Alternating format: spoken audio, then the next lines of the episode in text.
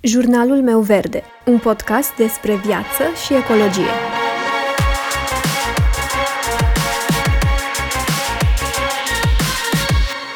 Bună, eu sunt Alexandra și tu asculți Jurnalul meu verde, un podcast despre viață și ecologie.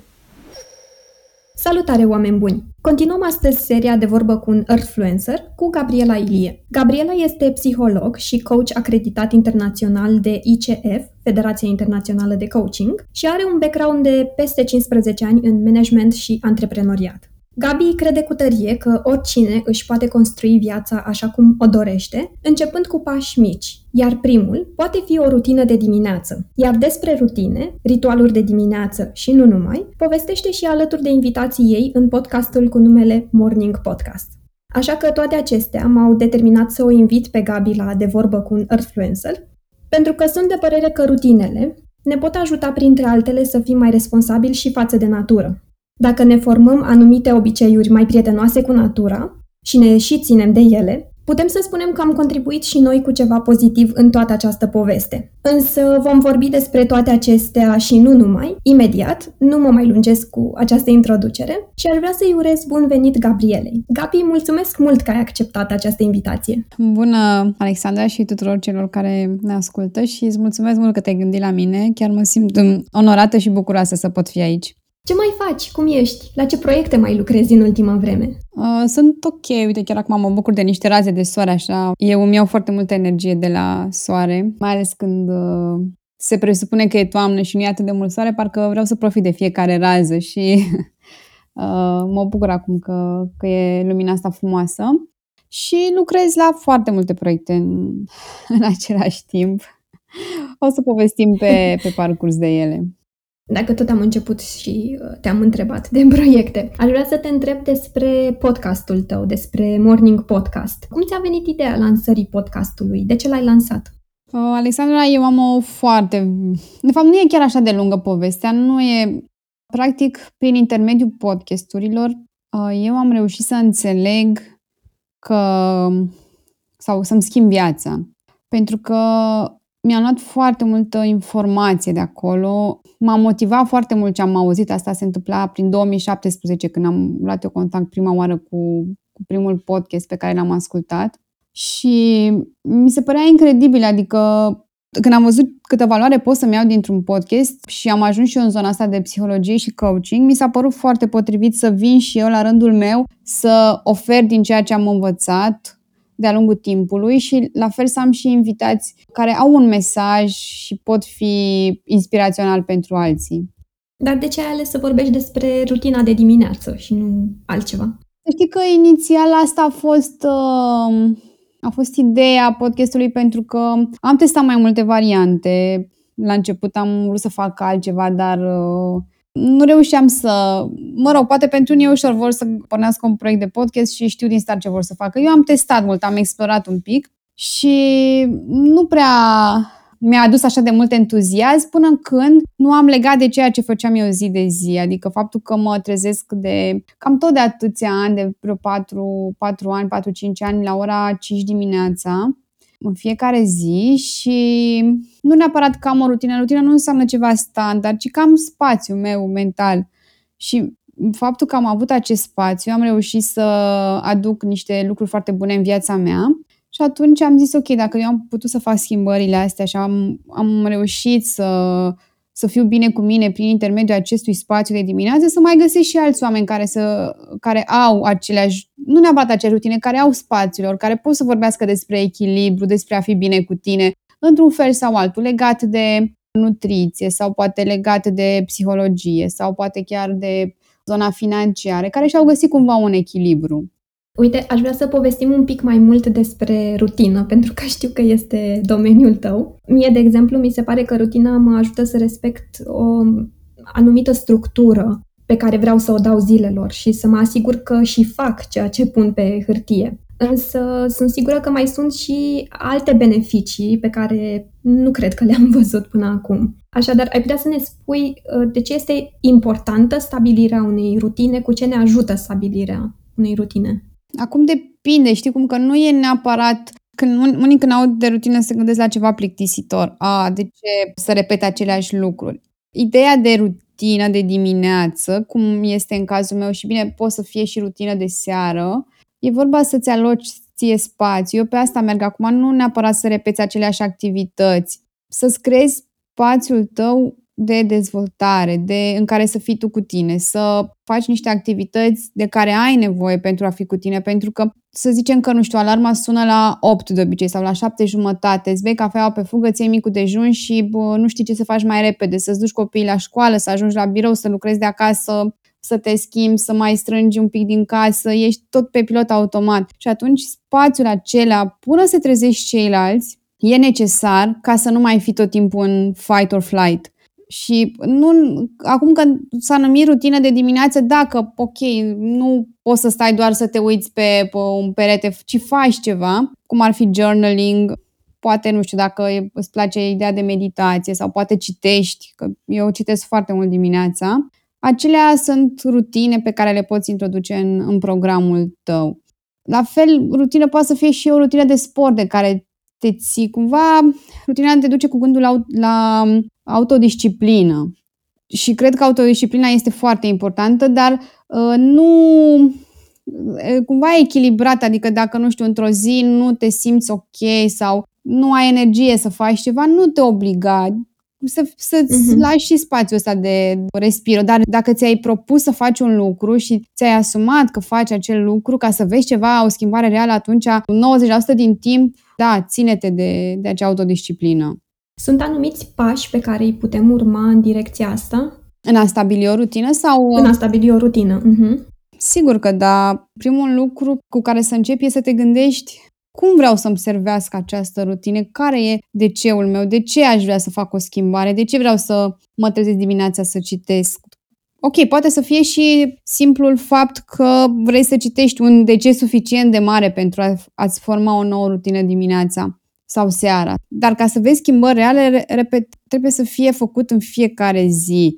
Consistența bate intensitatea pe termen lung. Adică nu ne forțăm să facem ceva, nu țin o dietă 10 zile sau 14 zile și gata, slăbesc. Nu, țin o dietă toată viața, ceva care să-mi placă pe termen lung. Și atunci primul pas este de ce vreau să fac ceea ce ce îmi propun să fac, cum mă ajută. Dacă găsești de ce ăsta, poate, nu știu, vrei să-ți uh, schimbi uh, jobul și vrei în fiecare zi să cauți ceva, dar nu ai timp și atunci îți aloci dimineața o oră în care faci asta zi de zi sau vrei să-ți îmbunătățești CV-ul sau vrei să înveți uh, o limbă nouă sau vrei să înveți niște abilități pe care nu le ai acum și crezi că te-ar ajuta în viitor.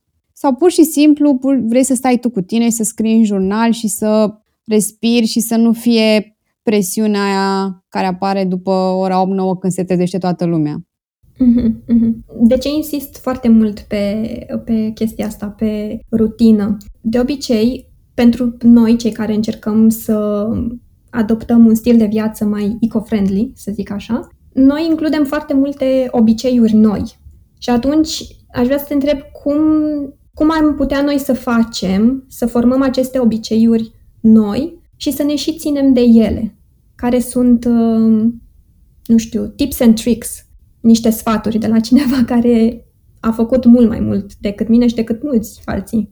Păi, primul pas este, ok, de ce vreau? De ce vreau să fiu eco-friendly? Da? Trebuie să am o motivație, că e la modă, că vreau să fac parte dintr-un grup, că simt eu în interiorul meu că pot să aduc un beneficiu planetei, că sunt atașat de natură, că mi-au energie de la natură și vreau să răsplătesc, să-ți găsești prima oară de ceul acesta și apoi încep mic, de start small, small de tot. Toată lumea are impresia, a, ok, vreau să fiu de mâine eco-friendly și trebuie să-mi cumpăr totul cât mai uh, vrac, să zic, să nu fie mm-hmm. ambalaje, să reciclez și devine copleșitor. Și ce facem când devine copleșitor?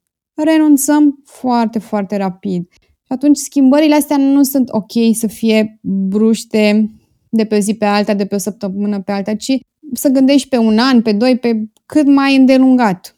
Orice schimbare de obicei, indiferent că e vorba acum de, de cazul de față, că vorbim de schimbarea obiceiilor într-unele ecologice sau că vrei să faci mai mult sport sau o absolut orice. Nu știu dacă ți-am răspuns.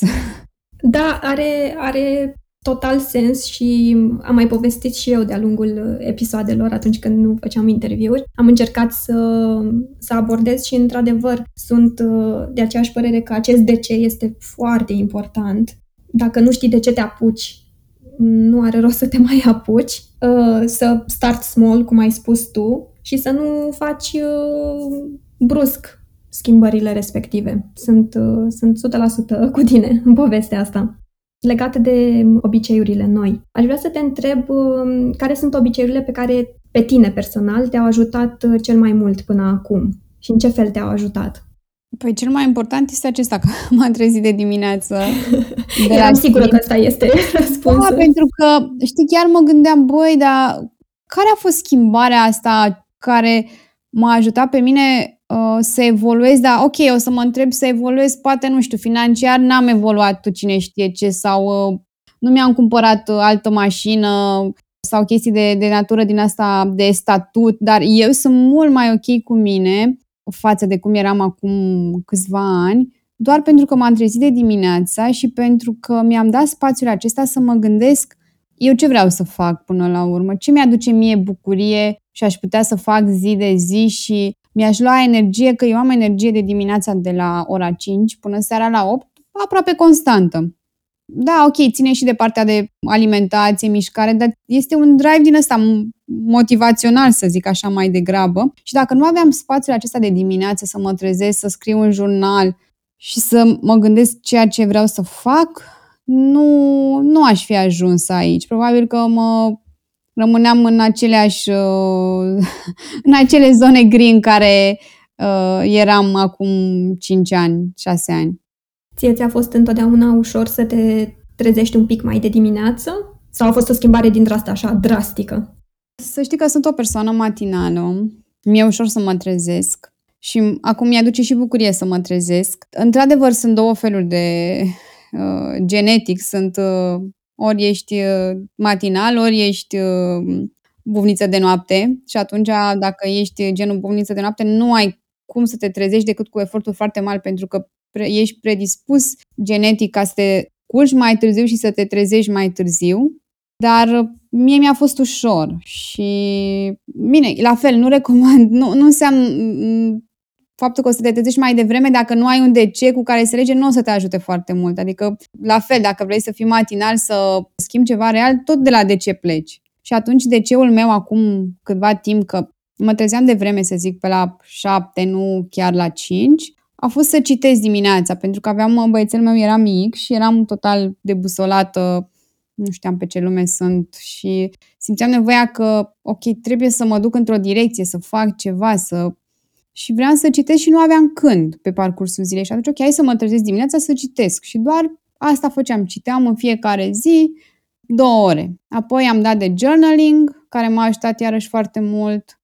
Și cam astea două lucruri le-am, le-am făcut eu în mod mai mult timp în, în ultima perioadă. Cât a durat să te deprinzi cu obiceiurile astea noi? Nu știu, câteva săptămâni, câteva luni? Știi, aici nu există un răspuns fix, pentru că dacă motivația este suficient de mare și vine din interior, poate să dureze și o zi. Dacă motivația nu este suficient de mare și nu, nu vine din valorile tale, din cine ești tu, ci vrei că ți se pare ție cool că ai văzut la cineva să faci asta, atunci poate să dureze și un an și tot nu o să-ți iasă. Cred că asta este una dintre cele mai mari întrebări pe care le-am, le-am întâlnit. Cât durează până ne obișnuim să facem ceva? Da, mă rog, acum știința spune 60 de zile. Cea mai nouă, mai de mult era ceva cu 21 de zile, dar nu 60. Dar dacă motivația e mare și devine prioritatea ta și este în valorile tale, ți-am zis, poate să dureze și 5 zile. Nu, nu are cum să dureze mai mult, că asta îți dorești. Dacă îți dorești ceva cu adevărat, nu are cum să dureze o Uh, două luni până la urmă. Înseamnă că nu-ți dorești suficient de tare, știi? și atunci te întorci la de ce. Oare de ce nu-mi doresc suficient de tare? Îmi doresc altceva mai tare? E de explorat. Într-adevăr, chiar este de, de explorat. Aș vrea să ne ducem așa ușor, ușor către o altă categorie de obiceiuri uh, și la un alt tip de comportament, și anume comportamentul compulsiv. Dacă vorbim, de exemplu, din nou despre sustenabilitate, Un alt obicei care ne îngreunează munca în această direcție este acest comportament compulsiv în ceea ce privește cumpărăturile. Practic, cumpărăturile compulsive. Ai putea să ne spui ce anume ar trebui să fie un semnal de alarmă pentru noi, că ar trebui să luăm măsuri în acest sens, ce presupune procesul în care am încercat să scăpăm de acest comportament compulsiv. Te întreb în calitate de psiholog și persoană care a studiat astfel de subiecte. Da, și pot să, pot să adaug și din uh, fosta mea experiență, să zic așa. Pentru că, da, foarte mult timp am încercat să depășesc anumite goluri emoționale sau lipsă de sens pe care o simțeam cu shopping. Uh, bine, lucram și aproape de un mall și era și, și ușor, dar uh, la fel era un obicei format cumva, pentru că, până la urmă, când îți cumperi ceva, ce se întâmplă? Îți crește nivelul de dopamină. Și apoi, dacă creierul tău știe, uite, când eu cumpăr ceva, primești ceva nou, îmi crește dopamina, păi normal că asta vreau și vreau și mai mult. Și de asta se întâmplă cu orice drog până la urmă. Adică toate sunt uh, niște mici droguri așa pentru, pentru creierul nostru. Și da, cred că se leagă foarte mult cu zona emoțională în primul rând, și cu lipsa de sens. Că dacă tu nu ai alte activități, tu vrei să umpli un gol prin acele cumpărături. Da, e un vid în interiorul tău pe care simți nevoia să-l umpli și atunci ce poate fi mai ușor decât să-ți cumperi orice. Fiecare, bineînțeles, are preferințele lui, că pot să fie cosmetice, haine, cărți. Și uite, de exemplu, eu în continuare am un vid în zona de cărți. Ok, am reușit să scap de haine, nu mai îmi cumpăr haine cosmetice, parfumuri, dar cărți îmi cumpăr în continuare, pentru că încă am un vid acolo, încă am de demonstrat ceva pe zona de cunoaștere. Bine, e și parte din valorile mele, partea asta de evoluție și normal că evoluez citind foarte mult. Dar uh, emoțional și impulsiv uh, poate să fie și, nu știu, mâncatul emoțional la fel. E un vid pe care vrem să-l umplem tot timpul și până nu ne găsim ceva care să ne dea sens și să ne știm care sunt valorile noastre și să lucrăm cu noi prin journaling în primul rând, nu avem cum să trecem peste... Nu, nu, degeaba încerci să schimbi un comportament exterior fără să lucrezi la interior. Sunt probleme pe care le poate aduce un astfel de comportament pe termen lung, dacă tot continuăm să, să facem, se pot agrava, de exemplu? Nu neapărat că se pot agrava, că ce faci, toți banii pe care îi uh, uh, ai cheltuiești pe diverse lucruri care crezi că o să-ți aducă fericirea, bucuria, doar că nu o să-ți aducă niciodată, pentru că lucrurile din exterior nu au, îți aduc pe moment, da? Și dacă vrei să-ți iei o mașină sau uh, și dacă, nu știu, vrei să-ți iei o casă nouă, ai reușit să-ți o iei, te simți bine o, o zi, două, trei, poate o săptămână, o lună, adică astea sunt chestii care s-au demonstrat științific, apoi recazi în starea în care erai înainte să ai acele lucruri. Deci orice recompensă este exterioară, nu, nu, ne, nu ne umple vidul acela interior. Atunci o să alegi toată viața după diverse lucruri care să îți umple un gol și de fapt acel gol poți să-l umpli doar cunoscându-te pe tine și analizându-te Bine, și ăsta e un proces lung, nu e ceva gata de mâine. M-am dus la psiholog și am rezolvat. Uh, e un proces care poate să dureze mai mult sau mai puțin. Principalul este să știi care sunt valorile tale și să te duci să, să faci ceva în fiecare zi care să reflecte acele valori ca să nu mai ai nevoie să umpli timpul cu ceva care să-ți ridice nivelul ăsta de dopamină, pentru că de exemplu, dacă ai un hobby sau ceva care îți place cu adevărat, tu ți iei dopamina din acele lucruri. Și atunci nu mai ai nevoie să-ți iei dopamină din uh, mâncare nesănătoasă sau din uh, shopping sau din comportamente, obiceiuri rele, să le zicem așa. Că tot ai spus de cumpărături și că încă te lupți în zona asta de cărți. I feel you și eu sunt încă pe acolo. Chiar dacă n-am mai cumpărat cărți de vreun an jumate, tot uh, am simțit nevoia cu vreo trei luni. Mi-am făcut o listă și mi-am pus acolo vreo 50 de cărți că vreau să le cumpăr. și am zis, hop, hop, hop, stai așa, frână. Încă mai ai cărți necitite? Se pare că mai ai nevoie de niște timp de gândit. Și apropo de chestiile astea, am văzut că tu ai pe site, cred, că te pasionează minimalismul. Și sunt curioasă cât de mult uh, ai reușit să mergi în direcția asta. Da, mă pasionează și, și chiar am și cărți despre minimalism.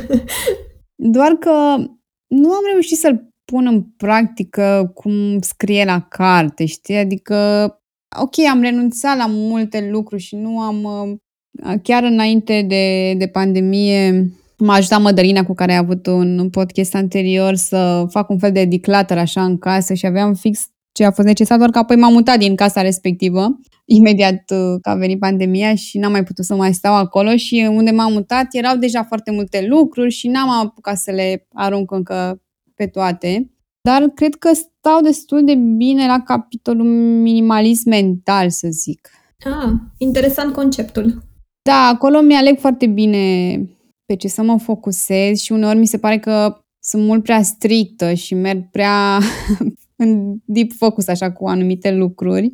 Dar de acolo mi-au energia, știi, din, din zona în care din, din ceea ce studiez uh, în principal și tai de obicei ce se află pe lângă. Adică dacă nu e ceva care mă ajută pe mine personal să evoluez, nu mă duc în zona aia, nu mă interesează. La fel și cu oamenii, dacă am ceva de învățat de la persoana respectivă, e ok.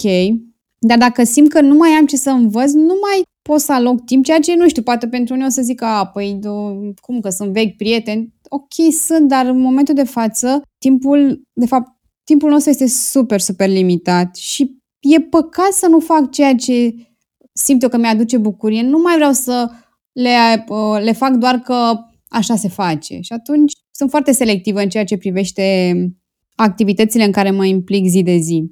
Uite, mie chiar mi s-a reproșat la un moment dat, apropo de asta, că pun prea mult accent pe a evolua, pe a găsi ceva în oamenii din jurul meu, adică cumva să mă înconjur de oameni care îmi oferă ceea ce mi-aduce mie bucurie. Și mie bucurie mi-aduce a învăța. Ți s-a întâmplat să ți se reproșeze chestia asta de oameni apropiați? Nu, pentru că nu-i ascult. Uite, foarte bună strategia. De ce nici măcar, cum să zic eu, dacă ar zice orice în zona asta, aș închide orice conversație și nu. Ți-am zis că sunt extrem, extrem de selectivă cu tot ce înseamnă timpul meu. Dacă pot să argumenteze, sigur, dacă poate să vină, uite, am și argumentele astea, da, sunt dispusă să discut, dar că așa se face, că așa e, nu, nu din păcate, nu, nu pentru mine.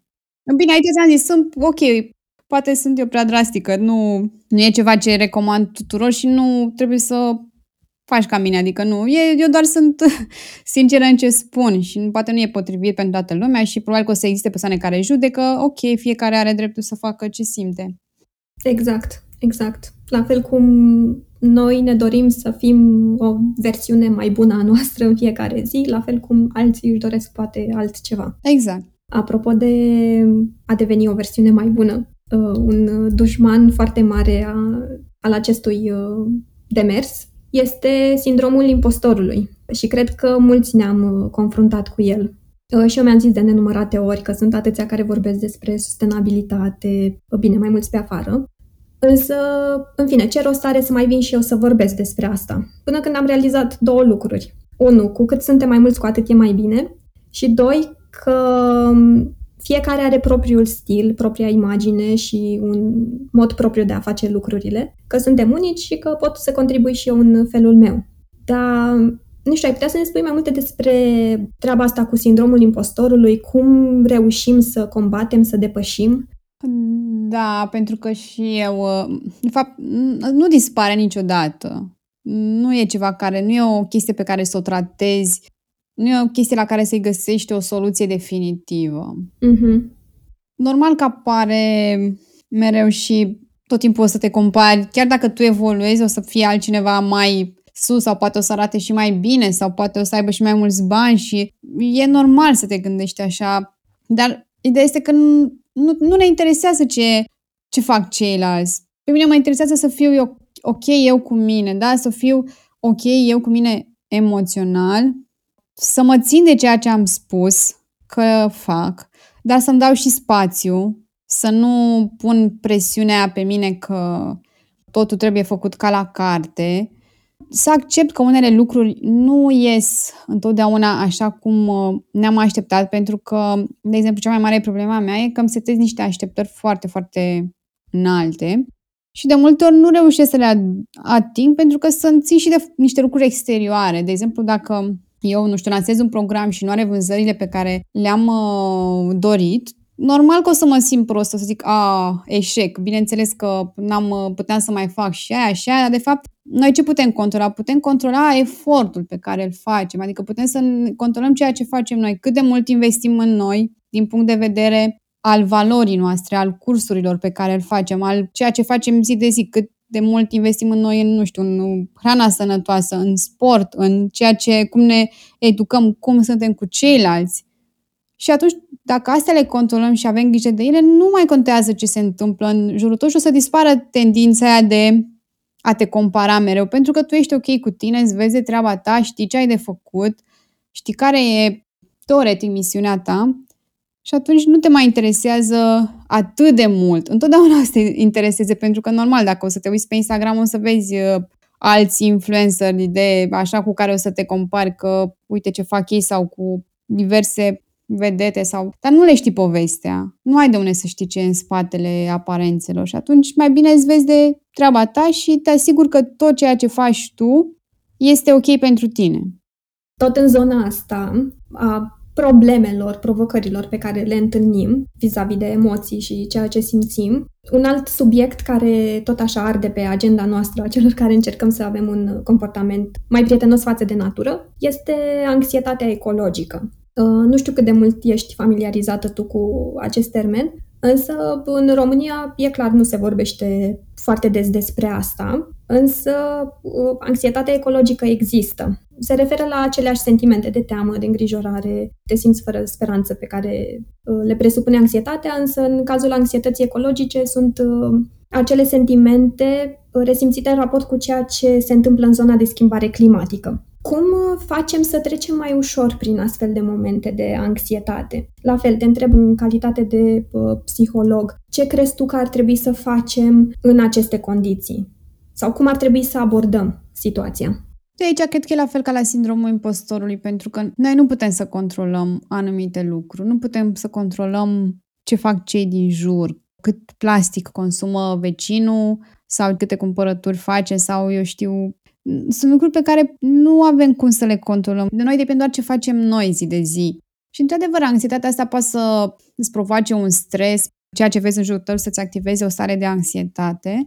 Acum nu știu dacă se manifestă la fel ca anxietatea normal, așa, cu atacuri de panică sau cu palpitații sau stres continuu sau uh, nu știu cum se resimte în corp, dacă e la fel.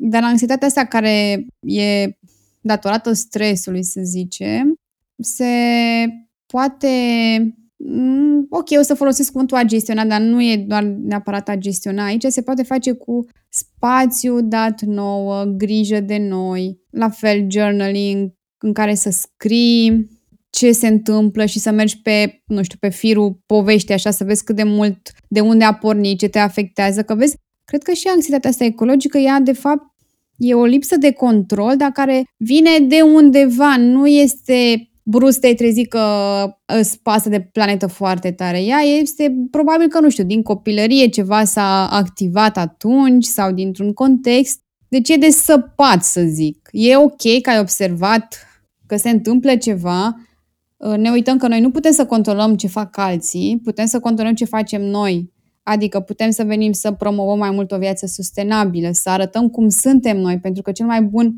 mod de a promova ceva este să te arăți tu pe tine, cum ești tu. Și atunci să faci lucrurile astea și în același timp să vezi de unde a plecat toată povestea asta cu anxietatea, ce se întâmplă acolo. Putem face asta prin, uh, doar prin journaling? Nu neapărat, e o metodă, poți să mergi, bineînțeles, la, la psiholog dacă simți că uh-huh. ai nevoie de niște răspunsuri mai ample, să, să vezi despre ce este vorba, poți să meditezi dacă vrei, să-ți dai spațiu mental așa să... Sunt mai multe variante. Journaling, journaling e cel mai simplu, că practic începi să scrii despre ceva și ușor, ușor, când scrii se activează și partea rațională și partea emoțională și te duce de obicei la niște răspunsuri la care, în mod normal, doar gândindu-te, nu ai avea cum să ajungi la ele. Se încetinește procesul ăsta pe care îl avem noi, chattering-ul ăsta de zi cu zi, care l-auzim în cap, când scriem, se reduce foarte mult. Și atunci când se reduce, rămâne ce este important și s-ar putea să găsești mult mai rapid răspunsuri decât atunci doar dacă te-ai gândit la ele. Putem uh, face journaling uh, singuri sau indicat ar fi să ne interesăm puțin înainte, să vorbim cu un specialist și să nu, vedem cum să o facem poate. într-un mod. Toată lumea poate să facă acasă, uh-huh. acasă sau oriunde este și nu trebuie să faci neapărat dimineața sau pur și simplu să ai un caiet, să nu zic agenda, că trebuie să mergi să-ți cumperi și agenda, că chiar îmi povestea cineva de... Nu ai nevoie de o agenda, ai nevoie de specială, ci de hârtie și preion pix, ceva cu care să scrii. Sau digital? Da, și digital, dar nu se activează aceleași, aceleași zone, știi? Și plus că e posibil ca când scrii pe laptop și tu să lucrezi pe laptop, să se activeze anumite stări de anxietate mai tare decât ar trebui sau de stres, pentru că poate zici, ok, m-am săturat să lucrez pe laptop și să nu mai vrei să mai uh, să, să și scrii, să faci o activitate care ar trebui să fie în mod normal relaxantă, dacă o asociezi cu laptopul care poate îți provoacă stres, să nu fie ok. Deci cel mai bine ar fi să ai un caiet de oricare și un pix sau un creion uh, și să scrii despre ce te deranjează, pentru că de obicei când scrii despre ce te deranjează ies foarte ușor, foarte multe lucruri. Mm-hmm. Și după ce le-ai scris, lasă-le să așeze, o să te simți mult mai bine, ca și cum ți-a dat jos o greutate din spate. Și apoi mai explorezi ce simți că e ok. Eu am niște jurnale digitale, să le zic așa, unde am niște ghiduri, sunt de fapt ghiduri pentru journaling. Și sunt niște explorări odată în zona de încredere și odată în zona asta de eliberare emoțională, dar nu este obligatoriu, adică poți să, să scrii fără nicio problemă doar dacă într-adevăr te uiți pe o pagină goală așa și chiar nu-ți vine nimic să scrii, atunci da, poate e ok să pleci de la, de la un ghid. De asta și întreb, pentru că de foarte multe ori m-am pus în fața unei uh, foi de hârtie și efectiv nu știi de unde să începi, nu știi cum să procedezi. Ok, journaling, journaling, dar cum încep? Acum depinde ce urmărești. că dacă tu urmărești să ai încredere în tine, o să scrii în journaling chestii care ți-aduc încredere, da? Te focusezi pe lucrurile care îți plac ție, care te bucură în viața ta de, din acest moment, te concentrezi să găsești lucruri plăcute. Dacă vrei o eliberare emoțională, atunci te gândești la frici, la ce te stresează, dar să le și echilibrezi, că dacă le lași, te duci doar în panta asta de a scrie despre negativ și nu ieși de acolo cumva, adică cu, ok, ce pot face acum pentru mine să fie bine în acest moment, astea sunt toate întrebări care ți le adresezi ție, nu e ok, că dacă mergi doar pe negativ și rămâi acolo, nu te ajută cu nimic, din potrivă, poate să facă și mai rău. Uh, sunt anumite cărți care te-au ajutat un pic mai mult în direcția asta, să înțelegi mai bine lucrurile astea? Da, aș putea să-ți precizez aici de legat de obiceiuri, o carte pe care ar fi drăguț ca toată lumea să o citească de mai multe ori. Eu cel puțin acum am citit-o de vreo 3 sau 4 ori și wow. am tot recitit fragmente din ea, adică și tot timpul sunt chestii noi și uh, aici e vorba de Atomic Habits uh, și e un citat foarte frumos Uh, niciodată nu o să te ridici la nivelul așteptărilor tale, ci o să cazi la nivelul obiceiurilor tale. Adică degeaba ai tu niște așteptări dacă obiceiurile tale nu sunt, uh, nu sunt aliniate, să zic. Deci focus pe obiceiurile astea mici de zi cu zi și nu pe obiective mari și pe așteptări wow. Și m-a ajutat foarte mult cartea asta să înțeleg că e vorba despre pași mici, e vorba despre schimbări care poate nu se văd de la o zi la alta, dar se văd în, într-un an sau poate în doi ani sau poate chiar în trei ani. Și e o carte care trebuie citită de mai multe ori, adică degeaba știi, nu ai cum să citești o carte odată și să te aștepți să-ți schimbe viața. Este aberant. Și la fel de pe partea asta cu minimalism, la un moment dat mi-am dat și eu seama că citeam foarte mult cărți diferite, cumva. Ele erau de, de psihologie, dezvoltare, business și așa mai departe, dar fiecare avea alt topic. Și mi-am dat seama că e greșit ce fac și ar trebui să citesc aceleași cărți de mai multe ori. Doar că a fost o idee bună, am făcut-o atunci, apoi am luat-o iarăși. M-am extins iarăși. Foarte tare. Eu n-am încercat chestia asta să citesc cărți din zona asta de dezvoltare personală, să zicem, de mai multe ori. Dar chiar, chiar are sens ce, ce spui tu. Și altele, în afară de Atomic Habits? Tot pe aceeași, uh, pe aceeași zonă de priorități, de lucruri importante, este, sunt două cărți ale lui Greg McEwen. Odată este Esențialismul și uh, cealaltă este Effortless. Esențialismul este despre ce îți povesteam eu. Cum ne dăm seama ce este cu adevărat important, astfel încât să putem tăia tot ce nu este important, tot ce nu e relevant. Cum să avem o prioritate care să, să fie esențială pentru noi și să începem să delegăm, să anulăm, să nu ne mai intereseze atât de mult restul și effortless. Mie oricum îmi plăcea să-mi adresez întrebarea asta, cum pot face lucrurile ușor? Adică despre asta e vorba în effortless, cum putem să facem anumite lucruri să ne fie ușoare, chiar dacă ele par grele la început. Și uh, sunt niște mici lucruri pe care, pe care poți să le faci și e o carte destul de easy asta. Sunt amândouă foarte bune și cred că merită citite împreună, să zic așa, ca să te ajute la o schimbare așa reală. Și mie mi-au plăcut foarte mult, la fel și Effortless și Esențialismul le-am citit de Esențialismul cred că de trei ori și Effortless cred că de vreo trei sau patru ori. Le-am, bine, le-am, una am ascultat-o pe Audible și mi-a plăcut foarte, foarte mult și mi se pare că de-abia după ce am ascultat-o a treia oară am reușit să și integrez așa câte puțin.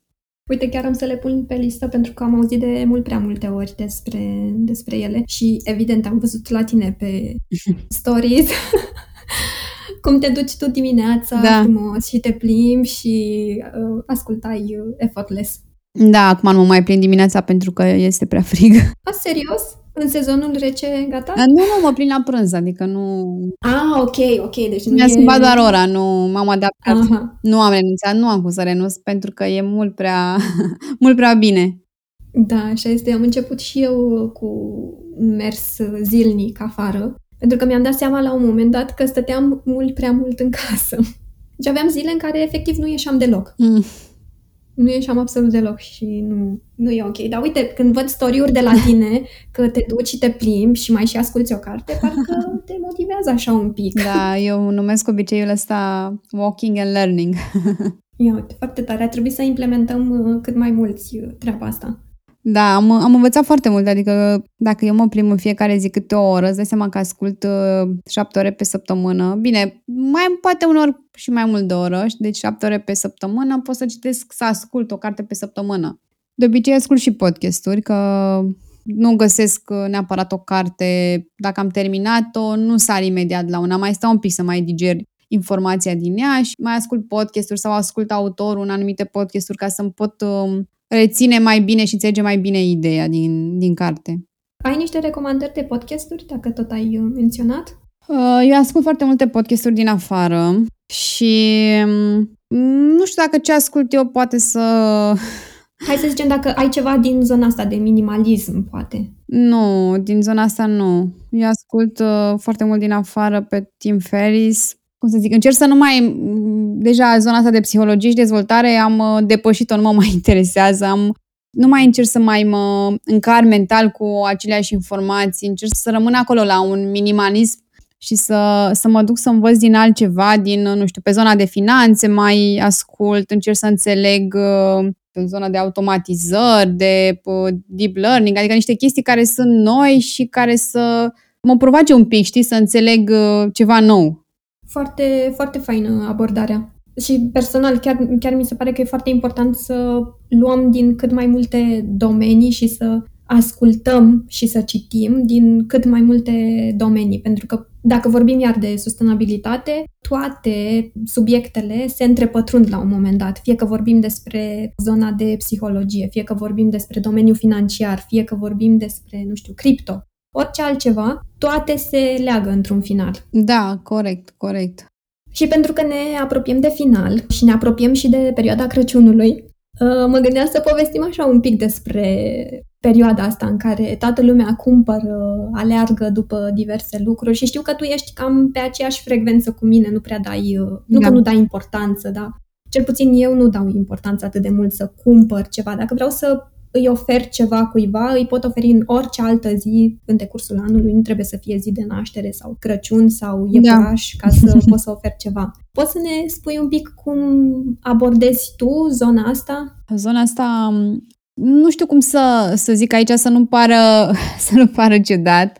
Îmi place ideea de Crăciun și ok, uh, mi se pare ok ca fiecare să avem o latură a spiritualității noastre la care să ne conectăm și să avem anumite momente în care să dăm mai multă atenție acestei zone, dar nu sunt de acord cu partea de consumerism și am mari sechele în zona de consum alimentar. Din ce motiv? Pentru că în fiecare an de Crăciun, de Paște, știu că trebuia să mă duc la cumpărături de 5 ori pentru că tot timpul nu mai exista, nu luasem ceva pentru că trebuia să fie foarte multă mâncare și, bineînțeles, foarte multă risipă și foarte multe alimente pe care trebuia să le cumperi pentru o zi sau două în plus. Și aici, da, poate am și o anxietate ecologică de care spuneai tu. De partea de, de cadouri, da, acolo mm, e ok. Aia poți să o controlezi. Știi că dacă nu, nu trebuie să le cumpăr cadou celor din familie în special, asta e, nu...